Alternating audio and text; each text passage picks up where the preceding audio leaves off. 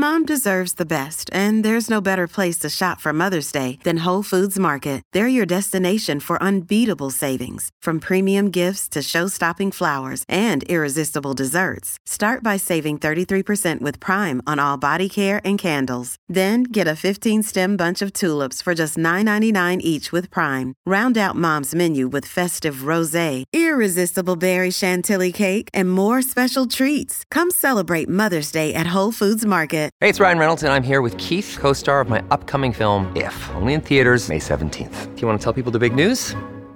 All right, I'll do it. Sign up now and you'll get unlimited for $15 a month in six months of Paramount Plus Essential Plan on us. Mintmobile.com slash switch. Upfront payment of $45 equivalent to $15 per month. Unlimited over 40 gigabytes per month. Face lower speeds. Videos at 480p. Active Mint customers by 531.24 get six months of Paramount Plus Essential Plan. Auto renews after six months. Offer ends May 31st, 2024. Separate Paramount Plus registration required. Terms and conditions apply if rated PG.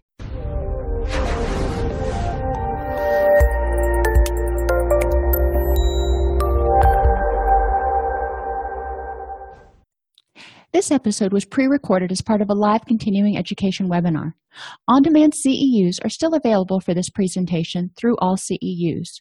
Register at allceus.com slash counselor toolbox.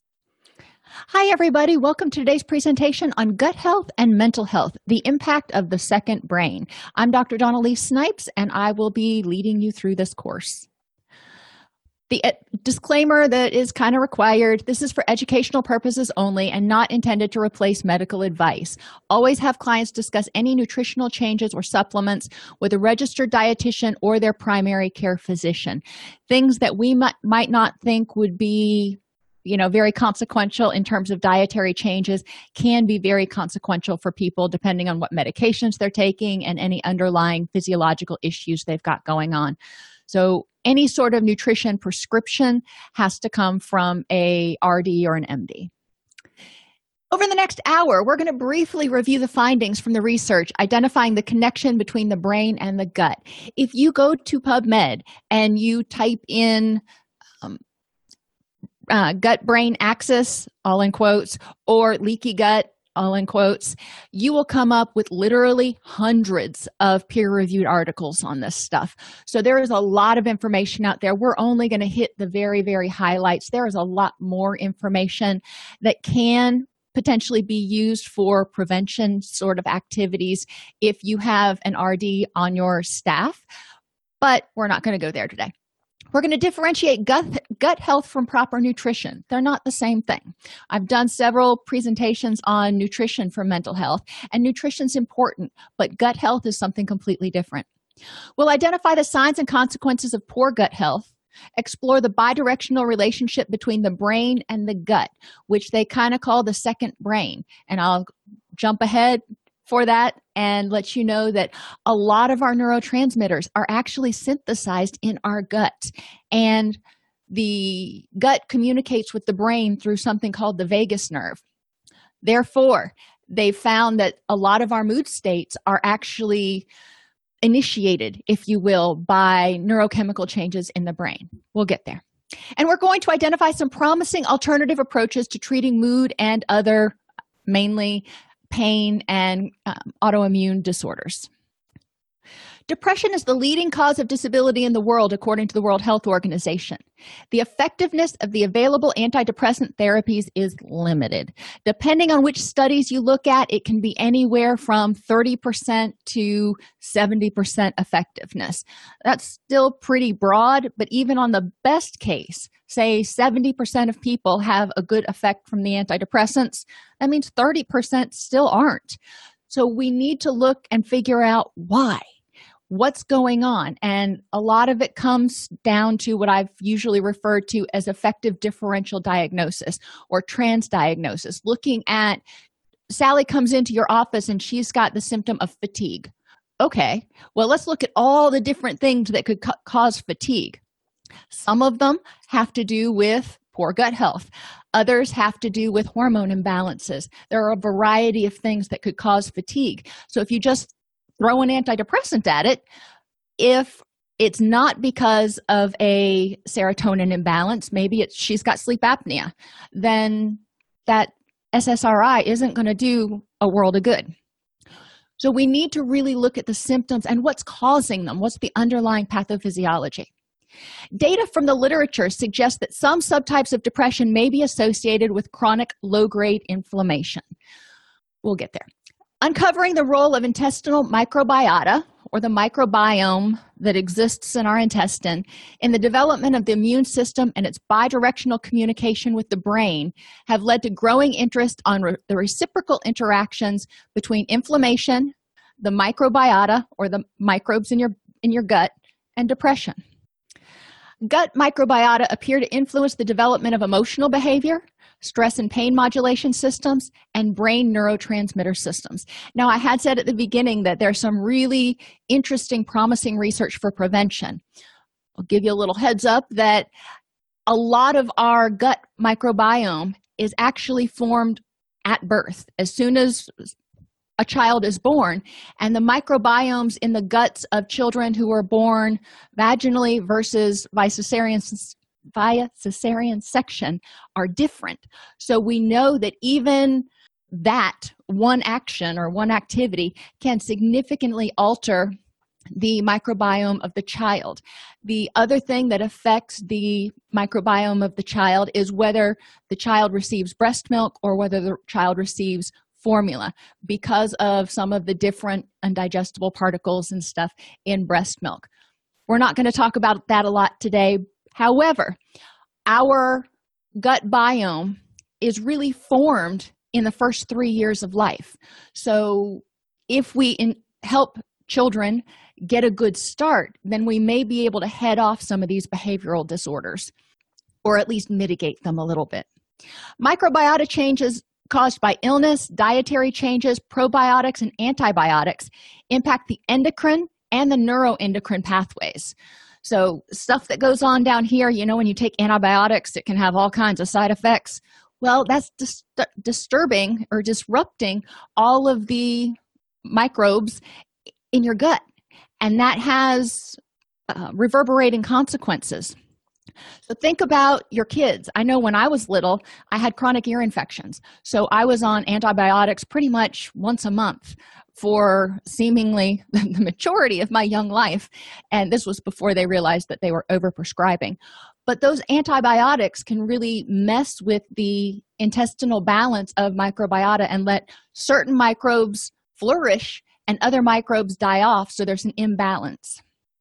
The brain can in turn alter micro, microbial composition and behavior via the autonomic nerv- nervous system. So it's that top down thing. Again, I want, I want you to think about when you're stressed. What happens to a lot of people when they're stressed? They get GI upset. And that GI upset is caused by the brain signaling, and we're going to talk about the pathway later, but the brain signaling through the vagus nerve that you know we need to fight or flee we need to get going cortisol goes up yada yada. Even mild stress, like preparing for an exam, can change the microbial balance in the gut, making the host more vulnerable to infectious disease and triggering a cascade of molecular reactions that feed back to the central nervous system. Think about when you've been stressed for some reason and how it's affected your gut and maybe your immunity as well as your mood. All those things may be interrelated, they're finding. Exposure to chronic stress decreased the relative abundance of Bacteroides species and increased the Clostridium species in the cecum and caused activation of the immune system. So they're hypothesizing that when those types of bacteria increase, that it may cause inflammation in the gut, and that inflammation in the gut can trigger an immune response. It also, stress also causes your gut to be more permeable which means bacteria and other stuff can leak, if you will, into the blood system. And we'll talk about leaky gut in a little bit. When that happens, when this stuff that's not supposed to be in your blood system gets in your blood system, your immune system activates. When your immune system activates, it causes inflammation. So now we see where we might be having problems. One study found that children with autism spectrum disorder treated with oral vancomycin, which is, an, which is an antibiotic to reduce clostridium, had significant improvement in behavioral, cognitive, and GI symptoms. So, is this the be all end all? Do we want to start prescribing vancomycin to everybody? No. However, it's interesting to note that there is a certain subset of people with autism spectrum disorder who do respond well to this intervention, which may indicate that part of their issue, part of their behavioral issues or cognitive issues, may be due to bacterial disruption in the gut. Mm. Acute and chronic stress increase gastrointestinal and the blood brain barrier permeability.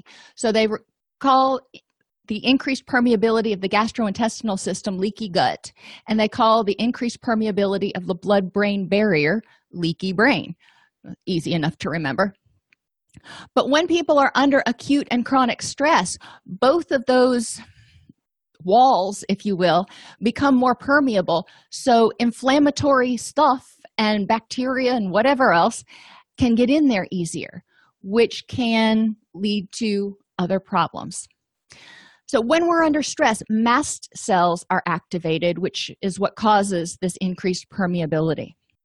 Inflammation of the GI tract, whether it's because you've got salmonella and you've got a really upset tummy, or you've got in, um, irritable bowel syndrome or Crohn's disease, whatever it is, inflammation of the GI tract places stress on the microbiome through the release of cytokinins, um, which are inflammatory cells and neurotransmitters.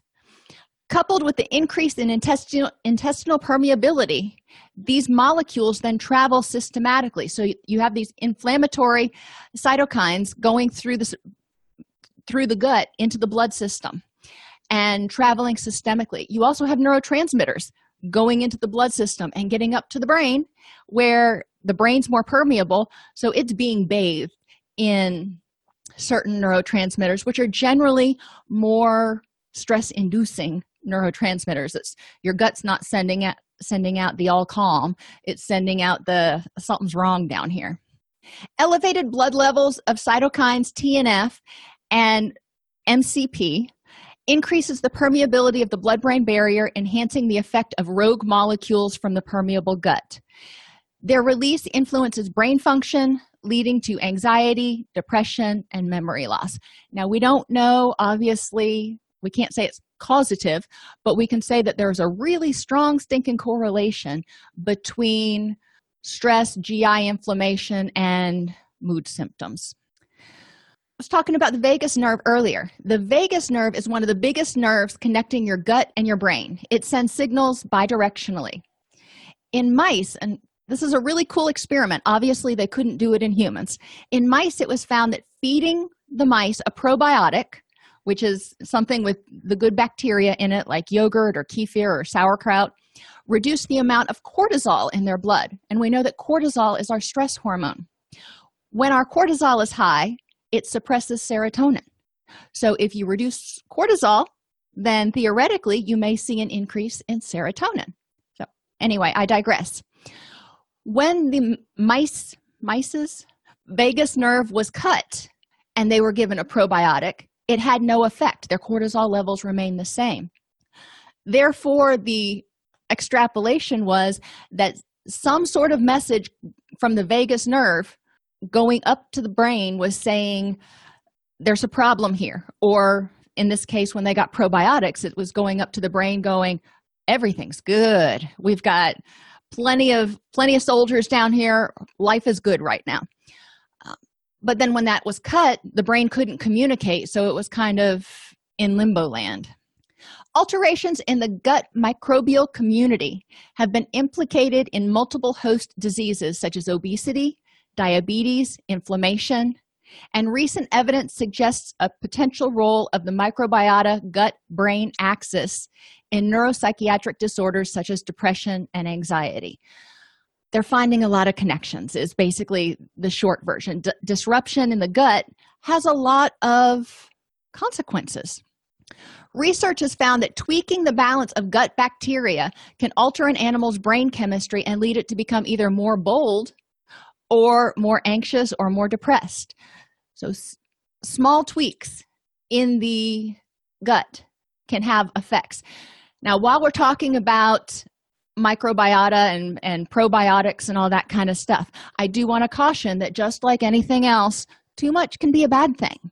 There is one bacteria called C. difficile um, that if it gets way overgrown, people can actually have life threatening diarrhea and need to have what's called a stool transplant in order to get the bacteria reestablished in their colon. So you don't want to overdo it on anything. If you've ever, you know, eaten too much yogurt, decided that you were just going to eat yogurt for a week and that's all you were going to eat, you probably noticed that your stomach behaved a little bit differently because all of a sudden there was an overabundance of probably five or seven different types of microbes but your gut has over a hundred different types of microbes so those you know five or seven types were just all over the place and crowding everybody else out which can also lead to problems so it's all about balance and paying attention to your symptoms how you feel you know, physically as well as emotionally a healthy gut absorbs nutrients sufficiently to support brain health. So, nutrition is important. We need to give the body the building blocks it needs to make the neurotransmitters and the hormones and everything else. That's true. But if you eat a really healthy diet and you don't have the microbes down there to break it down so it can be absorbed, then it's no good. If, you know, if food passes out whole, you probably didn't get any benefit from it, which means your brain is not getting the building blocks it needs to make the stuff it needs for you to be happy and healthy. A healthy gut prevents bacteria and inflammation causing agents to leak into, a, into the bloodstream.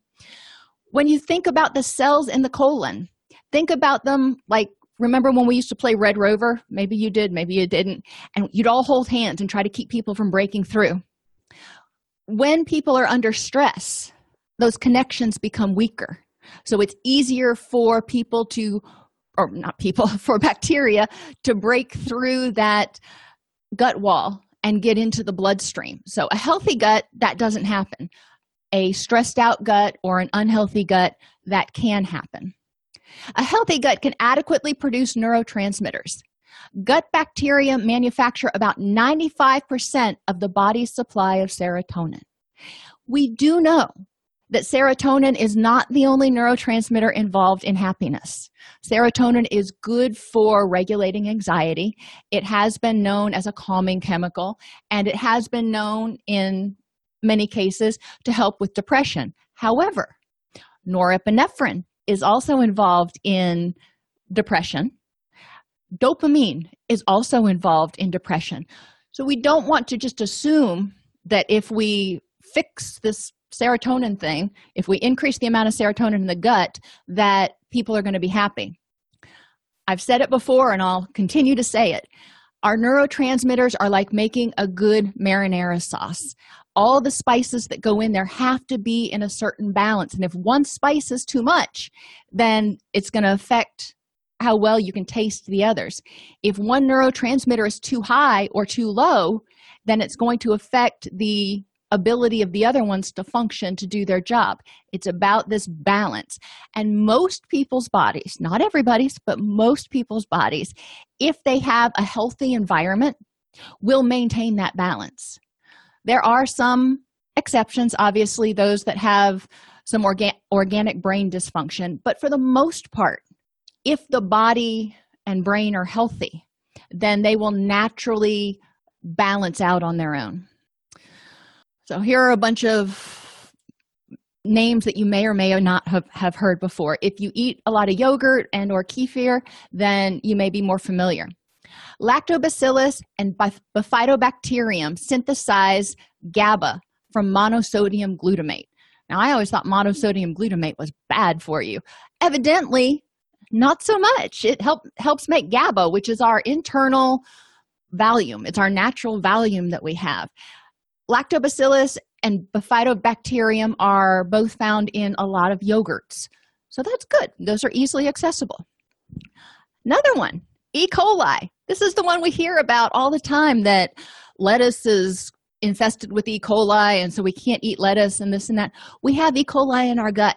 We don't want a lot of it but we have some in our gut and it's essential because it can help produce norepinephrine, along with a couple of other bacteria. Candida, that's another one that gets a bad rap in you know, health blogs and those sorts of things because an overgrowth of candida can cause a host of problems including autoimmune type symptoms leaky gut you know, a lot of things. But we need some of it. Streptococcus. Yes strep bacteria the stuff that makes you just terribly ill if you get a head cold with it or whatever. Strep throat. It's needed. And escherichia and enterococcus all four of those work to produce serotonin. Who knew that strep bacteria and candida could work to produce serotonin? And bacillus and serratia produce dopamine. All of this is happening in our gut. Now, dopamine is our pleasure chemical. Serotonin is a calming chemical antidepressant. Norepinephrine is our concentration, motivation, get up and go, happy chemical. And GABA is our internal natural Valium. So if our gut is not able to make those, and you know we don't know exactly how much is synthesized in the gut and how much is synthesized in the brain because there's no effective way to monitor where it's coming from in humans. They extrapolate from from rat studies and stuff. But we know that if part of the system is offline then we're probably going to have some level of imbalance. It sounds like a lot of funky terms, but there are really only a few that you need to remember. And, and we're going to go over those a little bit more again as we get later into the presentation. But I did want you to see the fact that some of these things that we think of as harmful, you know, we're always disinfecting our hands and everything, can be actually helpful in small quantities.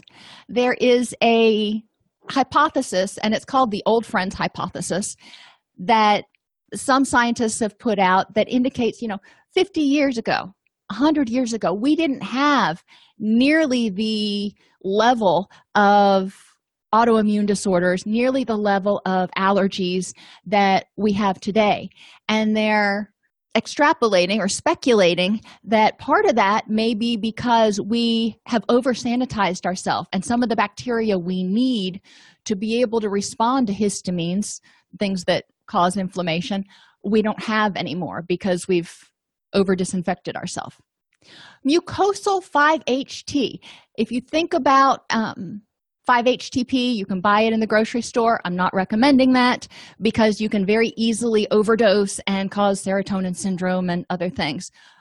But 5-htp or 5-ht is a serotonin precursor. It's broken down to make serotonin and plays a direct role in the regulation of intestinal permeability.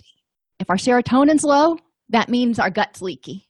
If our serotonin is good, then our gut should be, you know, people are in the Red Rover line, they're holding holding hands a lot tighter and they're able to keep the invaders out.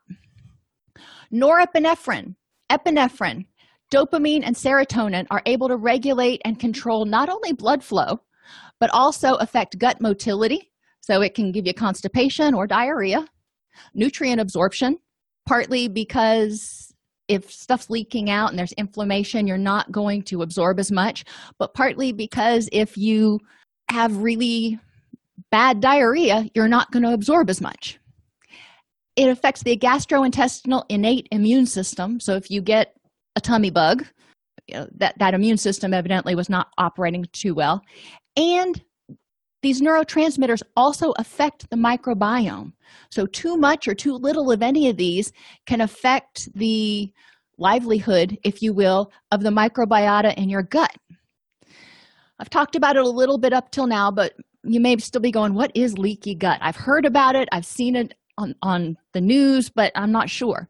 Leaky gut is when the cells lining your gut are not stuck together as tightly as they could be, allowing proteins, viruses, bacteria, and more to leak out of the gastrointestinal tract and into the bloodstream. Now, just think about that. It kind of makes me go, ew. Well, that's what your body does. And so it sends out the immune system. Leaky gut syndrome is often described as an increase in the permeability of the intestinal mucosa because you have the intestinal wall, which is kind of like skin, you know you see people pull out doctors pull out people's intestines on tv but inside there there is a mucus covering. Not to get too gross but it is and it protects and it kind of lubricates everything. So when that mucosa starts to break down then the intest and the intestinal wall becomes more permeable because the mast cells are activated then all this stuff toxic digestive metabolites bacterial toxins etc start leaking into the bloodstream. Lipopolysaccharide is an inflammatory toxin made by certain bacteria. So in the process of digestion just like in the process of combustion and everything else there are going to be some bad icky products made waste products which is normally just kind of go out. Uh, in leaky gut it can go into the bloodstream. That's not what we want. Tnf alpha is the inflammatory cytokinin also made in the gut which has been linked with depression and reduction in serotonin production. Inflammation and high lipopolysaccharide in the blood have been associated with a number of brain disorders including severe depression dementia and schizophrenia. There was one study i think we'll get to it later that assessed people who had a recent suicide attempt and they found that in their blood the markers for inflammation were significantly higher in those who had attempted suicide and those who ranked their suicide as more severe these inflammatory mo- molecules and toxins increase inflammation, which trigger the HPA axis. So they get out, the immune system goes, oh my gosh, there's invaders, attacks, inc- increases inflammation. That triggers the HPA axis, which is your threat response system, to go, ooh, there's a problem. The immune system is working overtime. We need to do something. We know when the HPA axis is activated, what's one of the first things it does? it lets out cortisol cortisol is our one of our fight or flight things and um, causes us to have increased heart rate all that kind of stuff. But cortisol also indicates stress. And what do we know about stress? It indica- it increases gastrointestinal and blood brain barrier permeability. So now the cortisol's in there and things are becoming more permeable. Stuff is leaking out. The, the immune system's trying to catch up. Hpa axis keeps going. By secreting cortisol is actually worsening the problem in some ways. So it's almost a self-perpetuating cycle. The other thing to remember is that when cortisol is in your system high levels of cortisol suppress serotonin because it's fight or flight. It's not time to chill out. So your body's going no we don't need the relaxed neurochemical, but it also suppresses sex hormones because this is also not the time to be procreating. We know that serotonin availability is partly regulated by the availability of estrogen or testosterone. So, when estrogen and testosterone are suppressed, we know that serotonin is probably going to be just suppressed. When cortisol is high, we know that serotonin is going to be suppressed. So, there's a whole bunch of stuff going on here. And when ser- serotonin is suppressed, what do we know? In addition to the mast cells making that gut leaky, serotonin or lack of serotonin is going to make that gut more leaky because the 5-HT in the intestinal mucosa starts to break down. When inflammatory agents leak into the bloodstream, it increases the permeability of the blood brain barrier, letting potential inflammatory molecules into the brain, which can cause depression, cognitive dysfunction, foggy head, all that stuff. Inflammation is associated with major depressive disorder and suicidal behavior. Those, this is the study I was telling you about. Those with major depression and a recent suicide attempt had higher levels of gut permeability markers. So let's compare these a little bit because we're we've been talking about some things that seem related maybe and i talked about differential diagnosis and transdiagnostic stuff at the beginning of class mood disorders autoimmune disorders and leaky gut they're not the same things but they have a lot of the same symptoms the ones that are in bold our are um, common to all three of these things so fatigue is common to all three of these things. Sleep issues are common to all three of the things. And several places in um, I read indicated that sleep changes in autoimmune disorders are not just because of this discomfort caused by the autoimmune disorder. The autoimmune disorder itself actually can impair people's ability to sleep. Difficulty concentrating, true in mood disorders, autoimmune disorders, as well as leaky gut. You've got all those inflammatory things going into your brain and all those toxins, and it's kind of like when smog hits a city. Think about it that way. You can't see very well. GI disturbances, achiness and pain, and sugar carb cravings are physiological symptoms. They're not in the DSM 5. I wish they were, but they're not.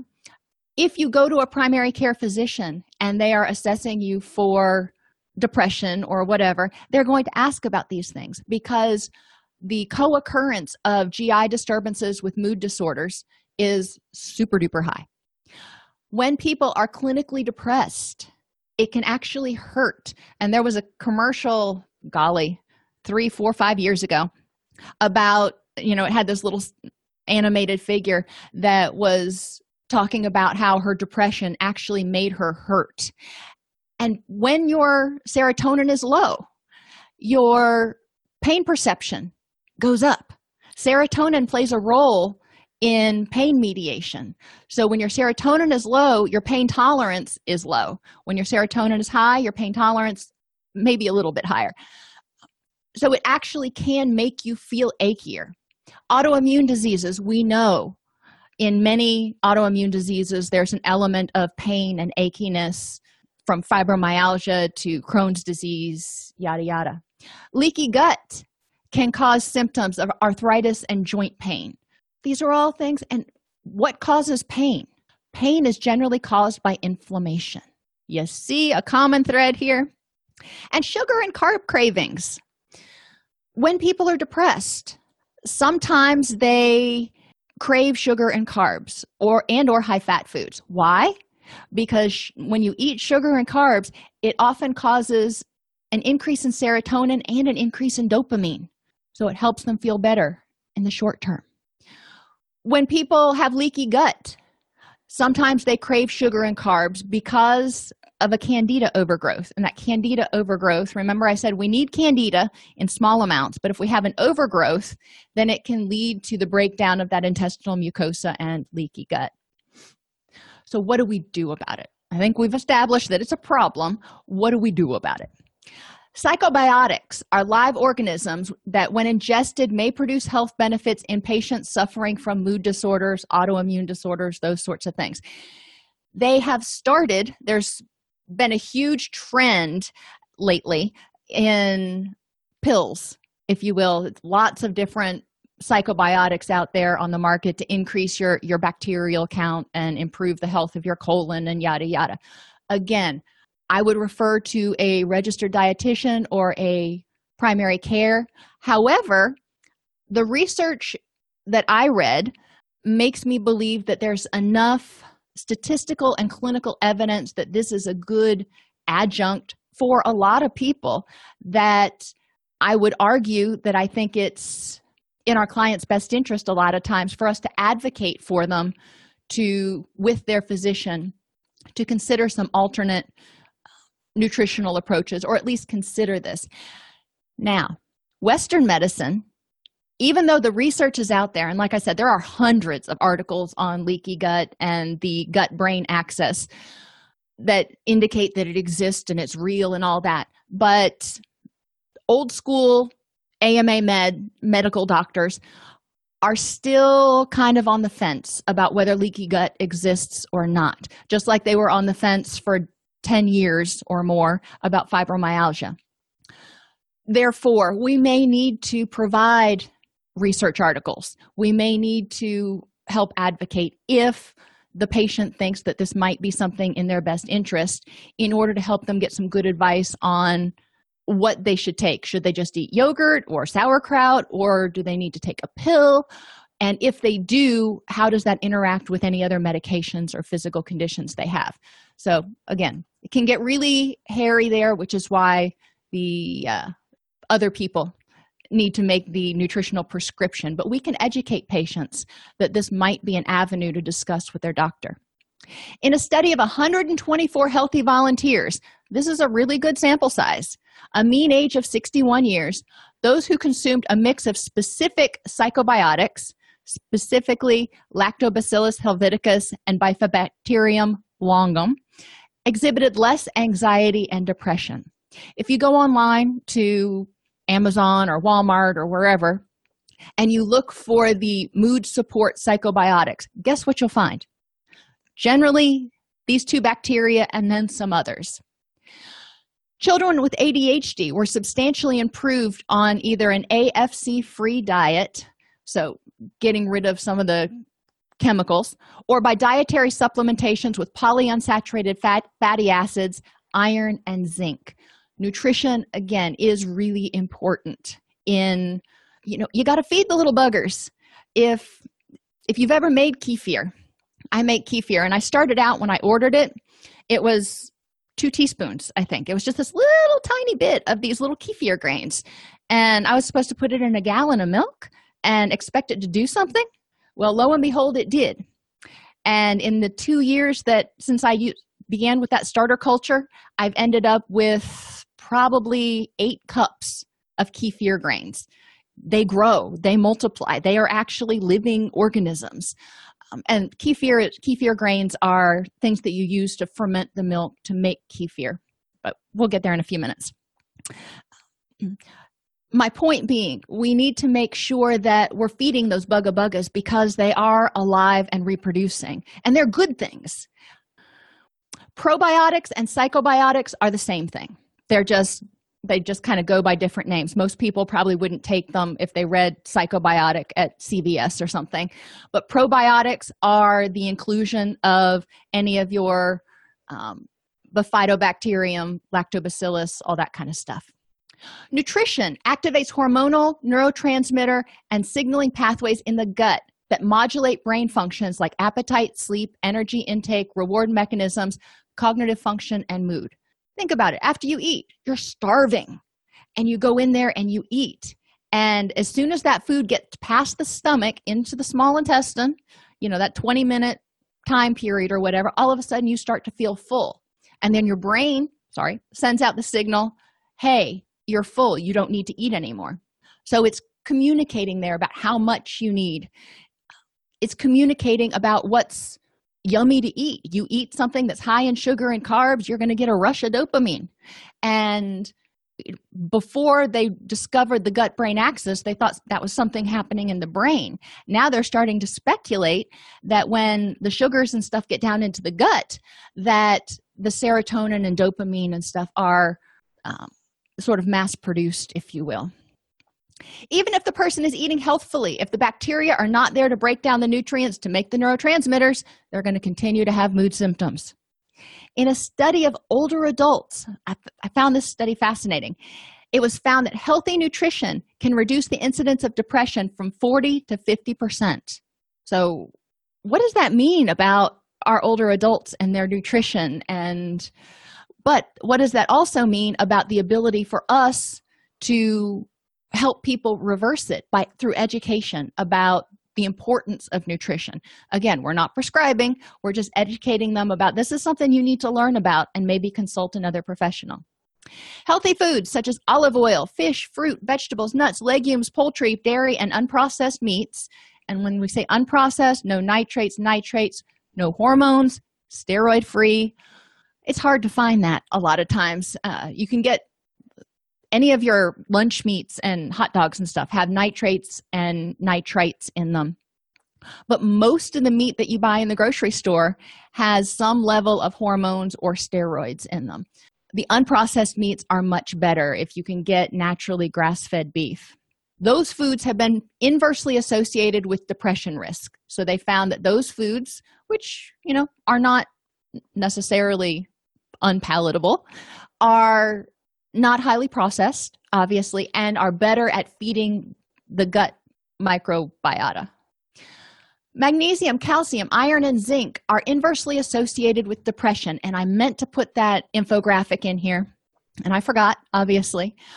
But all of these minerals and, and vitamins are associated with and, and needed to break down tryptophan, to make 5-HT to make serotonin. If you don't have these vitamins and minerals, and B6 is in there too, if you don't have these, then the body can't effect- effectively break down tryptophan to make serotonin. Chromium leads to a secondary synthesis of serotonin, norepinephrine, and melatonin and have been associated with reductions in depression. Remember, with a lot of minerals and certain vitamins, they are fat soluble and you can reach toxic levels really easily. So, again, we don't want people going out and just randomly picking vitamins and minerals off the shelf and going, oh, well, that's supposed to help with depression. I'll take a mega dose. That could be really dangerous. Vitamin C was found to have an equivalent effect to amitriptyline. Amitriptyline is a really intense antidepressant, and they found that vitamin C was found to have an equivalent effect. Now, that was a lot of vitamin C. However, the point being made that if you don't have vitamin C, then it can contribute to depression potentially. Folate, B12, and B6 combine to enhance cognitive performance and reduces the risk of depression. They are also involved in the breakdown of or the manufacture of serotonin and melatonin. Vitamin D is associated with reduced depression. We have a lot of vitamin D receptors in the same places in our brain that we have serotonin receptors, and they speculate that vitamin D is involved a lot in depression prevention. And calcium and copper are also important. Again, this is more nutrition than gut health, but it is important to make sure that the guts, that, that the um, bacteria in the guts have the tools they need to break down the little proteins to make the chemicals that they want. So think of all these vitamins and minerals as tools for the bacteria to construct the neurotransmitters and the hormones and all that kind of stuff. Several medications, including metformin, which is a diabetic medication, and gram negative antibiotics, showed a certain potential to treat depression. You've got gram positive bacteria and gram negative bacteria. If somebody takes gram negative antibiotics, in theory, it's only killing the gram negative bacteria. Well, that's all well and good, but what happens if they do that it is really easy to throw that system out of whack and you have a proliferation of gram positive bacteria which is again also bad prebiotics result in lower cortisol levels and improved attention to positive stimuli so what are prebiotics? Probiotics and psychobiotics generally the same thing. We're talking about the lactobacillus and that sort of stuff. Prebiotics are fiber you know that you get from fresh fruits, from whole grains, those sorts of things, as well as lactose. And they they're characterizing that even even though lactose is technically a sugar, they're characterizing lactose as a prebiotic and they found that it's important to feeding that gut bacteria. And yes, we have people who are lactose intolerant. Well, let's think about that. What might be causing that? They probably don't have the bacteria in their gut to break down lactose.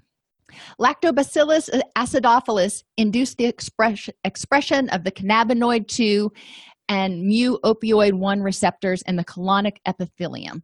Well, that was a bunch of garbledy gook. What's the point? Lactobacillus acidophilus is one of the main bacteria that you'll find in just about any yogurt. It increases the expression of the cannabinoid 2, cannabis, receptors. Oh, that's interesting when those cannabis cannabinoid receptors are activated it increases the tightness of the gut wall it reduces gut permeability so some articles have started to look and there hasn't been any conclusive research that i found but some articles have started to look at whether ingesting cbd oil cannabinoid um, based oils can help reduce gut permeability. The mu opioid receptors are your pain receptors. When you take the acidophilus, theoretically, you may be reducing pain in the gut and potentially reducing inflammation. Lactobacillus farciminis inhibits stress induced visceral hypersensitivity. This may be one of those bacteria that is helpful before somebody goes through some sort of a stressful situation, whether it's giving a speech or taking a test, visiting the in laws, whatever it is. Lactobacillus helveticus is a type of lactic acid bacteria that's naturally found in the gut. It's also found naturally in foods like Italian and Swiss cheeses. I won't say no to cheese ever. Uh, so, Parmesan, cheddar, those types of cheeses. Milk, it's even in milk. Kefir is a fermented milk product. It's something between a loose yogurt. Uh, that's kind of where I would put it. it. It's sort of the uh, consistency of a lo- loose yogurt with a little bit of almost fizz to it. It has a unique taste. It takes a minute to get used to. You can get kefir in a lot of different flavors. You can get a lot of these different fermented foods like sauerkraut and kefir and stuff at the grocery store. But, and here's the big but the pasteurization and high heat sterilization processes that these foods go through in packing make the commercially processed foods almost non existent in terms of having uh, any of these good bacteria in them. So it's better if you can make it at home. Kefir is really easy to make at home. Buttermilk is really easy to make at home. Other fermented foods like kombucha, kimchi, pickles, olives, and sauerkraut sauerkraut and kimchi are easy to make at home. Kombucha is a little bit more difficult but you can people can find recipes online if they want to start experimenting with eating some more fermented foods. Ingestion of lactobacillus casei shirota and lactobacillus and b longum reduced anxiety and depressive symptoms and cortisol levels. So they keep finding in mice and in humans that the ingestion of the bifidobacteria and the lactobacillus reduces cortisol levels, which theoretically allows serotonin levels to increase. Elevated hypothalamic pituitary adrenal or your HPA axis response and depression can be reversed in rats by administering a single bacterium, the Bifidobacterium infantis. We don't know exactly they haven't i didn't find any studies where they took this one particular bacteria and administered it to humans. Now gf rats these are germ free rats. These are rats who were born by mousy cesarean section who were always in a sterile environment never had any sort of um, breast milk or anything. So they don't have any bacteria in their colon at all. And when they took these germ free rats and they fed them this bifidobacterium infantis they found that the hpa axis response was was lowered. But everything works in combination. So are we going to see the same result in humans that have over 100 different types of bacteria in their colon? I don't know. To increase bifidobacteria take probiotics especially lactobacillus and bifidobacteria. Obviously this is not something we're going to tell our patients to do but this is something that they may end up doing um, in the course of their in the course of their treatment. And this is something that we can encourage them to discuss with their physician or their nutritionist. Eat high fiber foods such as apples artichokes blueberries almonds and pistachios to feed the good bacteria. Eat prebiotic foods which are remember those carbs that help the healthy bacteria grow. Onions raw or sauteed, garlic, raw or sauteed, bananas, and interestingly enough, chicory root. Now, chicory root has an important place, in my heart at least, because it is naturally decaffeinated. It has no caffeine in it.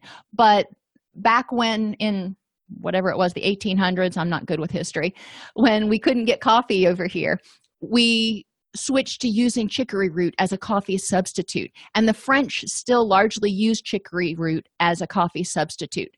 Chicory root is much lower in acid than coffee, so it doesn't erode your enamel, which is a bonus. Chicory root is naturally decaffeinated, so it doesn't have to go through any sort of decaffeinating process where people might be exposed to tox or the food might be exposed to toxins.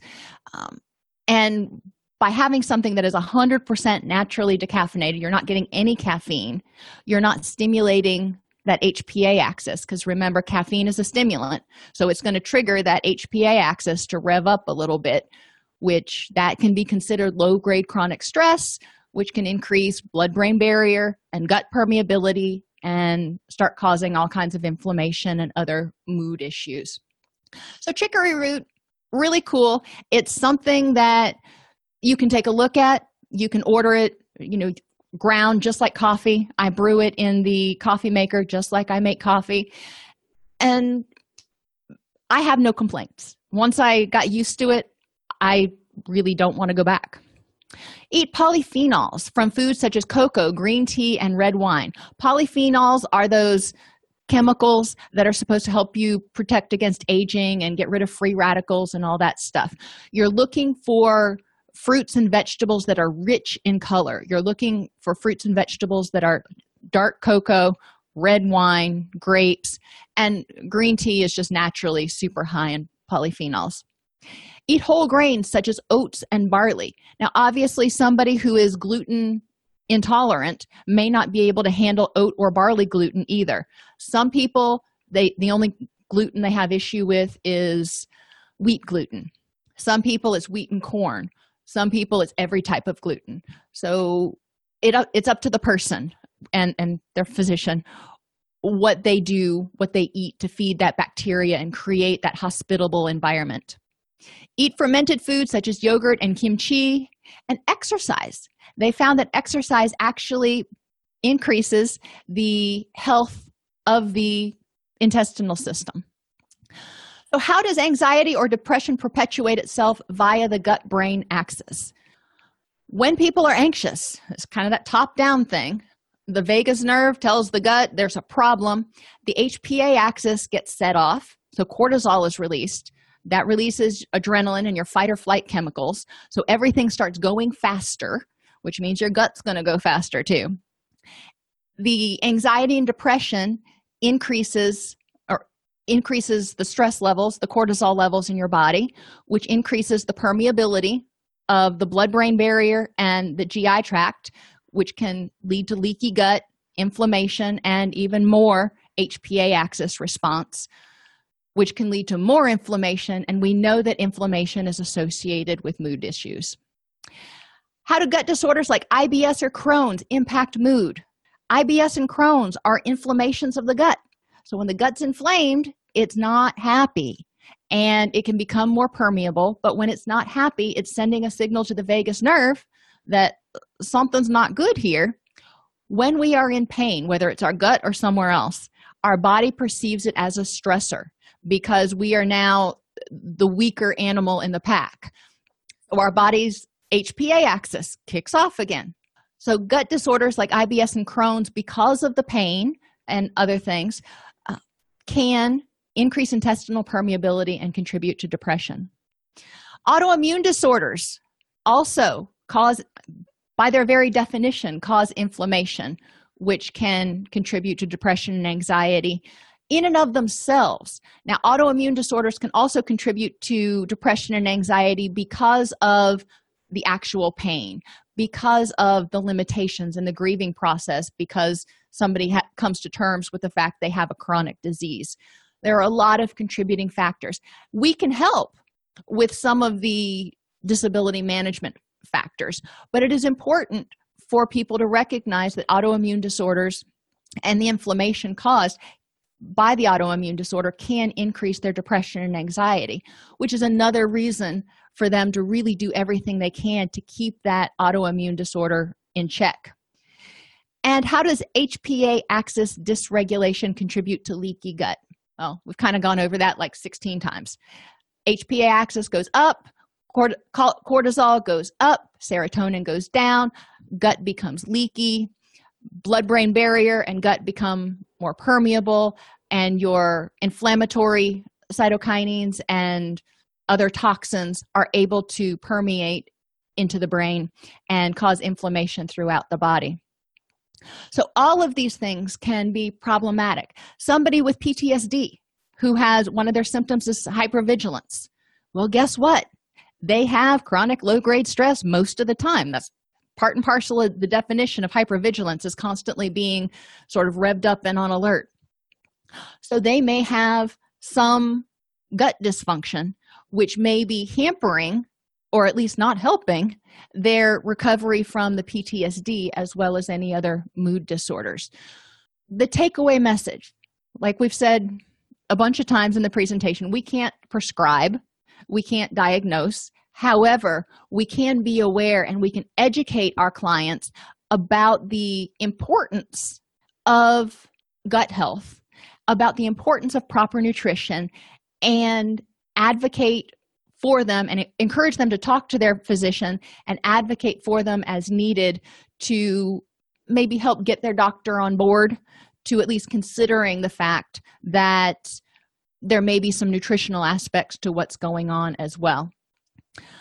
Alrighty, I wasn't able to read everything as we, yes, encouraging them to look into information further, encouraging clients to look into information further can make a difference in their quality of life. It empowers them one of the things I will do, and I'm really careful when I'm giving clients information to refer them to only peer reviewed articles. I don't want to just refer them to anything that Jim Bob wrote on the web necessarily, but I do give them places so they're going to the best sources. They're going to reliable sources to get the information. So I do preview a lot of the information that I give to my clients ahead of time obviously they can expand from there what they're reading and what they're looking into and you know that's on them that's totally cool.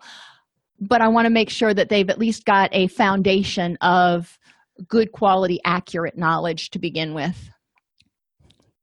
I'll warn you melissa getting the kefir grains they're expensive to get but they're super easy. I mean you know i can kill a house plant and i do really well with kefir. Um, and i find it to be yummy I can, you know, you can put different extracts in it and stuff. I t- typically don't put honey in it because honey is antibacterial and it seems counterintuitive to put an antibacterial into something that you're trying to increase the bacterial load in, but some people do. Um, cinnamon's really good in it, vanilla. Yeah, one of my favorite things.